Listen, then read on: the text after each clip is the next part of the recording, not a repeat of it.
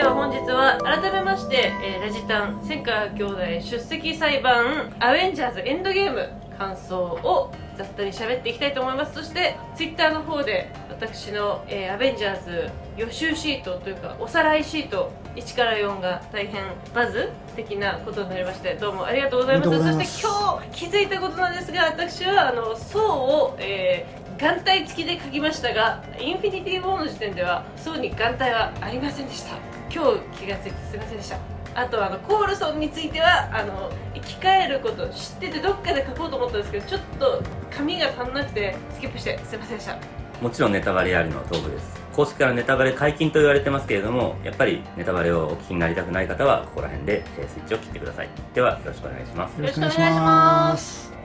私エンドゲームを1回目見た時えー、って思ってそれはあのあれなんだっけ、えーと最後のジェダイを見た時にはあって思ったんですけど 結構周りが褒めててそのスター・ウォーズガチファンの人たちが「あんたはこれでいいよ」とか思ってたらしばらくしたらなんかちょいちょいなんか出てきた流れとかがちょっと似てんなとかって思いながらそういうのに比べると同じぐらい熱量のファンがいる MCU をあれだけあの満足度が高い形でクロージングさせたっていうのうん。はちょっと奇跡的な部分なんで,、もちろんあの全てのファンがあの納得するクロージングっていうのは不可能なんで僕はそこら辺はかなり冷めていってたんですけど、うん。それにしてはかなり僕は完璧なあ終わり方だなと思ったんでもちろんあの削ってるところは大いに削ってるんですけどああすごいね。これあとやっぱりそのその後のその熱量とか、うん。ツイッターの熱量とかも尋常じゃなかったんでだかき嫌いは別にしてこの作品のマグネチュードっていうのはものすごい大きくて多分その少なくともダークナイトとかがそれ以上のまあ、社会現象としてやっぱりとまた話飛んじゃうんですけどダークナイトの時も正直乗れなくって、ねだからわかりますその時にこうなんて私が映画見てるポイントっておかしいのかなってすごい思ったんだよ当時ね。ででもダークナイトライジングを見た時にあやっぱ私この人嫌いなんだ。ローランは嫌い。そうそうそうそう。なんだそれだけかとか思って。まあ蓮見茂彦もクリストファー・ノーランは演出というものが全くできないみたいなこと。あ まあ、ダークナイトに関しては、まあ、その受け皿になったところがあって、うんにあのやっぱ9.11以降のやっぱその社会不安みたいな部分をあれ自体はすごいこうどうとでも取れるうん。作品になってるところが、それをそういうこう文脈社会的な文脈とかそのいわゆる精神的な文脈みたいなのを無視してあれだけ見て作品として個別に評価できるかって多分難しいと思うんですよ、あとやっぱりそのキッチュにしか作れなかったはずのものを全然キッチュじゃない人がさらっと作ってそれがやっぱすごくいいものになったっていうのがやっぱすごいな、まあ、だからそれと同い年にアイアンマンができたっていうのがすごく重要なところうん。で象徴的なところで。これまでのアメコミの文脈っていうと正義とは何かとかみたいな哲学的な問題をこうリアルに考えすぎると結局ヒーローを全否定するみたいなうん。話になってっていや何のためにアメコミ見てるのみたいな何こうマゾなのっていう俺たちマゾヒストなのっていまあ、う特にノーランはその傾向がありましたよね。アメコミを見てるのにヒーローなんてみたいな話になるっていうのを構築側っていうかそのヒーローっていうものをまた一から作り上げていくプラスの意味でのヒーローを作っていくっていう意味での MCU が出てきてそのまあ集大成として、まあ、エンドゲームがあったっていうのはあると思うんですよもうそれにこだわってますよね完全にその逆に言うとそのそれまでの文脈での正義とは何かみたいな話じゃなくてそのヒーローの存在理由みたいな ところを、まあ、ある意味まあキャラ萌えと言ってもいいと思うんですけどヒーローを描くっていうことを徹底してるっていう、まあ、最初と最後のセリフが同じっていうね、ねアイアンマンのアイアムでアイアンマンとそう今回のアイアンマン。あー一番最初のアイアンマンの最後はアイアンアイアンマンだねそういえばね。それで両方それ両方共通してるってことでもう一つの巨大なサークルが完成したっていうね、僕ねあのでもルッソ兄弟はでもあのエンドゲーム終わった後にもう MCU から離れたっていうのはよくわかるの、うん。これ以上はできないからもう全部あとは他の人に任せますって。で任された方が大変だろうなと思う、まあ世の中にいくつかある批判みたいなのをこう思い起こしてみてそれに対して我々がどうイエスと思うかノーと思うかっていうことを少しやってみようかなと思うんですけれども、例えば典型的な批判というか僕もこれは結構イエスと思うんですけれどもラストのキャプテンのね選択。はいあれはもう過去に行って戻ってこないと。いうことに対してこれはみんなが血を流してね我々とテイクスで守り抜いた世界を放棄して過去で自分の人生を楽しんで帰ってくるという そんなのは僕たちの愛したキャプテンアメリカの精神ではないっていうようなのがあるんですけれども千川さんどうお考えになりますか？いや僕はでもあの、まあ、ビッグ3の引退劇として考えた時に、まあ、非常によくできてるなと思いますよね。あの逆に言うとそれだけに注視してると言ってもいいと思うんでね、はい。でだから,、まあ、だからキャプテンアメリカがああいうその終わり方をしたっていうのは逆に言うとそのトニー・スタークがそうじゃない終わり方をしたというところとの対比になってると思うんですよね。そうだからやっぱりこう最初はやっぱりすごいセルフィッシュだった人間が、まあ、結局自己犠牲の精神を発揮するところまで行ってヒーローになる。で逆に最初からやっぱそのある意味その自分っていうものいわゆるこうプライベートっていうのをねやっぱりこうある意味こうなかったわけじゃないですか。あのキャプテンアメリカっていうのは。完全にこうなくなっちゃって70年後の世界に帰ってきた。でやっぱりその正義しかないみたいな。自分の最初から自己犠牲の精神しかないようなしかないような男男が結局のところやっぱりその、まあ、トニーからも、いまあ、あとあとはその、まあね、あのブラックウィドウからもやっぱり自分の人生を、まあ、生きてみるっていうのはいいなんじゃないいいんじゃないのみたいな話を。今日 You First って言ってましたそうですよね、うんだからそういう話でやっぱりこう最終的に選択そっちの方を選択するっていうのもいいし。すごいだから意図していたのかいないのか分かんないけどですけど、まあ、ビッグ3と言いながらもこの2人が非常に対比好対象というかえ本当にこうトニーは実はまあ「I am the Iron Man」って最初の「アイアンマン1」で言った時にすでにそれは自己犠牲だったと思うんですけれどもそれをずっとこう完結し得ないあの PTSD になったり、えっとウルトロンの時にアベンジャーズなんかなくなった方がいいんだって言ってるんですよね、アベンジャーズなんかなくなってウルトロンに地球の防衛を任せられたらその方がいいと思って彼は暴走してウルトロンを作ってるっていうようなことがあっていつもそのトニーのヒーロー性を完結することがどうにもできないなできないなっていうような中で生きてきたヒーローなのでそれが最後に完結しきって終わるっていうのは非常に美しい一つのサークルになってるしその対比としてのキャプテンのあり方っていうのもこれも非常によくわかる感じですよね。さそうはさああやってなんか自分のさ母国の民をさ投げ出してちょっとちっちゃいヤンキー集団のいや誰がリーダーか分かんないけどお前はそれでいいのかっていうのも、まあ、あのビッグスリーというのは僕そうの僕実は引退劇が実は一番好きで。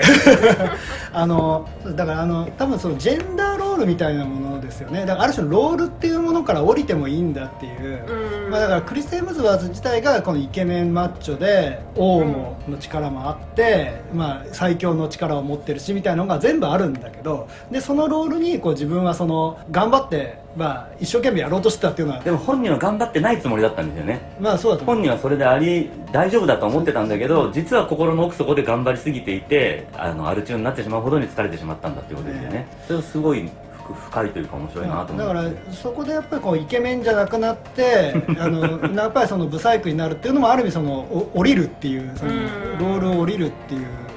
やり方として。あとやっぱりそのクリス・エムズワーズ自体がそのやっぱり無理してるっていうか無理してないとはいえやっぱり無茶ぶりなんですよ。そうを演じさせるとかそういうのも。まあ確かに、ええだからそこを頑張ってでも彼の本当にパパーソナリティとかそのキャラクター性っていうのは本当に愛すべきキャラクター性っていうのがあったおかげでなんとか成立してるっていう、うん。あれがもうちょっと完全にクリストファー・ルビーみたいなリブみたいなイケメンにやらしちゃったらもう完全にダメでうん。かといってもっとギャグキャラクターでもダメじゃないですか。非常に端正でルックス的な説得力ありながらどっかキュートで可愛くってっていうコメディリリーフとしても使えるみたいなあのバランスはやっぱりすごいですよね。でうんそこでキャスティングしてででも一番最初の時はねこんな新人を層にして大丈夫かって言われてたんですよそうなんねですよね。ホットでのって言われて、えまあなんか誰だお前感はすごいありましたからね、えでも結果的にやっぱりすごく良かったと思いますね。それでまあその降りるっていうジェンダーロールを降りるっていう時もやっぱり良かったしそのあのいわゆるあのムジョルニアをねやっぱりこうキャプテンアメリカが使ってでやっぱりモテると思ったんだって時にやっぱりその嬉しいっていうのもやっぱりあれ重責じゃないですか。自分しかモテないみたいのは。そういう重みみたいなものをはしゃいでるのもやっぱりそういう意味だったし。だからそういう意味ではこう自分のそういうロールを降りてまあこれでもし「ガーディアンズ・オブ・ギャラクシー3」にも普通に出てくるってなったらどかなり無茶ぶりだと思いますけど、うん。ガンガンに無茶ぶりされてる。MCU 全体としてはそれはどっちでもいいと思っていてガンに任されてるまあそうですね、ん。まあ、僕だからあのビッグリボースキー大好きなんで。リボースキーって言われましたね。そうリボあースキーって言われてだからそのそういう意味ではなんかそういうこうレッドネックになってっていうのは僕はいいと思う。でもある意味こう無責任なものだとは思うんですよ。で逆にトニーの自己犠牲もやっぱアイアンマン好きからするとやっぱり自己犠牲になってほしくなかったっていうファンもいるんですよ、ああいう感じでじゃなくてやっぱり生きててほしかったっていうのもあってだからそういう意味ではやっぱりこうクロージングっていうのはやっぱり必ず100%のファンをまあ納得させないということはまあ前提だと思うんですよね。でまあその2人を退場させてそうはあのヒーローとしては退場したけどやっぱりある意味そのサブキャラクターとしてあのあのやっぱり残すみたいなのはまあ僕はありかなと退劇って考えるとそれはそのなんていうか、ね、いろんな人の道があってって思うんだけど、やっぱまださちょっとヒヒーローとして見てるんだろうな私は、うん、そのあまりにもキャップの行動であるとかその行動っていうのがこうヒーローとしては、うん、えダメじゃんうん、まあ、なんか引退の方法って考えるといいのかもしれないんだけど、うん、なんかやっぱりそこはすごい引っかかりました、うんえっと、スパイダーバースをご覧になってると思うんですけど、はい、スパイダーバースの最後のセリフがね「We are all Spider-Man」っていう、うん、それは今登場したあのいろんなユニバースのスパイダーマンが全部スパイダーマンだっていう話と多分なんつうの？そうそう正義の正義の心っていうか、まあ、自己犠牲なのかわからないけども、うん、そういう気持ちを持ってれば誰でもヒーローなんだっていうことと同じで、MCU がやっぱりずっと描いてきたのはあのヒーローだって人間なんだし不可能なところがあるんだしそれでも頑張る心があればヒーローなんだっていう心をことをずっと言ってきたのかなと。いうふうに思った時にあの今回の引退劇っていうのの中にあるセラピー性みたいなね。あなた嫌いだと思うけどヒーローそれぞれがねだってさあのそうがさお母さんにさちょっと時間かかるからちょっと待っててねとか言われてさああ嫌だ私こんな男嫌とか思ってすごい嫌じゃないですかなんか。あだから結局そうそうじゃない男を演じてきたわけですよ。だから、うん、そうじゃ女性からしてやっぱりそのあの一番魅力的な男を演じてきたのが、全く魅力的じゃない人間になったってところが彼にとっての解放なんです彼別にね、女にモテたいと思ってないですからいやもうだってあの逆に言うと立派な人間だ待っててって言うんだったら悪いっていうかお母さんに横から言われるともそれはですよだからやっぱりしょうがないですよあれは。うん、ででもさなんかなんだろういや僕はあのねやっぱりインフィニティ・ウォーの時のやっぱガーディアンズとのやっぱりあのとあのクリス・プラットとやっぱりあの層の絡みってやっぱすごい良くて、うん、あのなんか無神経さっていうか層の無神経さですごい気張ってるじゃないですかクリス・プラットは。俺が船長で俺が女にモテてみたいにだからそうみたいなやつになりたいと思ってるわけですよね、クリス・ブラッターでマッチョなやつにそう。だけどソードは全くそんなことを思ってない。初めからそういう人間になってるからっていうので。ででも実はそういうふうに見られることも彼にとっては全然どうでもよくて、そこのねやっぱりその立派な人間じゃないから立派な人間じゃなくなるみたいなところでやっぱりこうなんかゴーストバスターズもそうじゃないですか、あの新しいゴーストバスターズのクリスクリヘムなんかがそれはだから彼のキャスティングで彼がそうになったことによってその役柄にその設定が全部どんどん引き寄せられていくみたいなところがあって僕はやっぱそれはねあのすごいなと思うんです。だからあのヒーローうんぬんじゃなくてやっぱクリス・ヘモズワーズがやっぱすごいなこの人は。だからうん、普通だったらポットでちょっと終わるはずの人がやっぱりすごいこう新しいだから彼がだからそのそういうコメディリリーフが嫌だって言った時にあちょっと難しいなってどうやって超えていくのかなみたいなところがあって、まあ延長線上なんですけどね多分。ラグナログの。あのまあ、ルッソ兄弟は間違いなくラグナロクをやっぱりそのまま引き受けてやっぱ発展していくと結局こうならざるを得ないよねっていう、うん、だからあの神話みたいなものっていうかすごいマッチョイズムの神話みたいなのをこうもう完全に崩壊させていく話じゃないですかラグナロク自体が。ただその ラグナロクの層というのはそれでも今までは自分は強くスーパーでマイティーだったものがそれが全部瓦解した上でそれでも全ての手段を使って民を救うんだという、その最後の最後の精神性みたいなものにファンは惹かれてついていったのにそれが裏切られたと今回言ってる人は結構いるんですよね、まあ、それはあのはい、はい。それはでもねそうだと思います、うん、ただそうですね。だからファンとしてもあの不満があるっていうのはあると思うんですけどただあのやっぱりこうルッソ兄弟の作品として見るとかあのやっぱりこうウィンター・ソルジャーもそうだしシビル・ウォーもそうだしインフィニティ・ウォーとエンドゲームもそうなんだけどやっぱりこうある意味こうヒーローのってに対してこう極限までこうあの追い詰めて、うん、なんかその存在理由を自ら問い直させるみたいな話になってるんですよね。そこはもうあのインフィニティ・ウォーとかも完全にそういうまあインフィニティ・ウォーとエンドゲームってやっぱり一つの作品だと思うんですけど完全にそうなっててでそのサノスっていうその究極のあの否定するアベンジャーズを否定する存在っていうのが出てきた時に、まあ、彼らのあの存在意義って何なんだっていうそのアンサーがまあエンドゲームに、まあ、なってると思うんですよね。さてじゃあそろそろ締めますかね。ちょっと待ってね、えっと、結論がない。ではそういうわけでそろそろ終わりにしたいと思うんですがそれぞれ皆さんの、えーエンドゲームに対する総括みたいのを一つずつ聞いてみたいかなと思います。なんかそのビッグね3の引退劇っていうことを考えるにちょっとサノスがカリスマティックすぎたかなとか思う。私にとってはねあの切りっぱなしの T シャツ着てなんか農業とかもっとずっとやっててほしかあのせめてあのなんかおかゆみたいに作ってたじゃないですか。あれ食べさせてあげなかったなとか。あの3ヶ月と言わずもうちょっとこうねあ1ヶ月か。20 20何日かで戻ってきてすぐあれだからえーあんなに頑張ってさ引退生活1か月でさなんか首とか切られたら超かわいそうじゃないですか。もうなんかそのねあそこまで。だってもうアットホールコストっていうかもう我々1 x ですよ。彼の方が。なのにさなんかかぼちゃの一つも食べさせてもらえないのかあんなに収穫したのに。あれはかぼちゃか？かぼちゃじゃないですかね。あれなんですかドラゴンフルーツ？誰も知らないよ。わかん異性異性の味付けは塩だけだよ。異性味付けは塩だけ。の異性の野菜。異性の野そうもう菜すごいねなんか長野さんにねもっと楽してほしかったしあの10年前のサノスはすげえ嫌なやつになっててなんだお前はと思ったし。えエンドゲームっつうか私サノスの話しかしてない。いいんじゃないの？いや大事なことですやってやっぱりあの僕あの2回目見た時にやっぱりあのスカイオハがめちゃめちゃ良かったですね演技として。ああそうですね。あのだからあのキャプテン・マーベルの予告あの辺であの繋がったですかあのフューリーはどこって言った時に、うん違和感感じたのはやっぱりスカイオハの役の入り方とブリー・ライゾンの役の入り方が全然違っててああ真剣度が違うみたいなところで。でやっぱりねやっぱこう彼女だけやっぱ本人パートないじゃないですか、うんあの彼女自体はやっぱりその何にもないから家族も何にもないから、うん。だからそのやっぱりこう存在感で見せるしかないんですよ、こううんもものすごく目を潤んだこう視線みたいなところで見せるしかないんだけど、あれがこうガチにすごくてああやっぱスカイオハすごいなと。だからスカイオハもだから結局それならウィンターソルジャーもスカイオハがめちゃめちゃ良かったじゃないですか。だからやっぱりああ単体映画作るんだったらあできればルスト兄弟に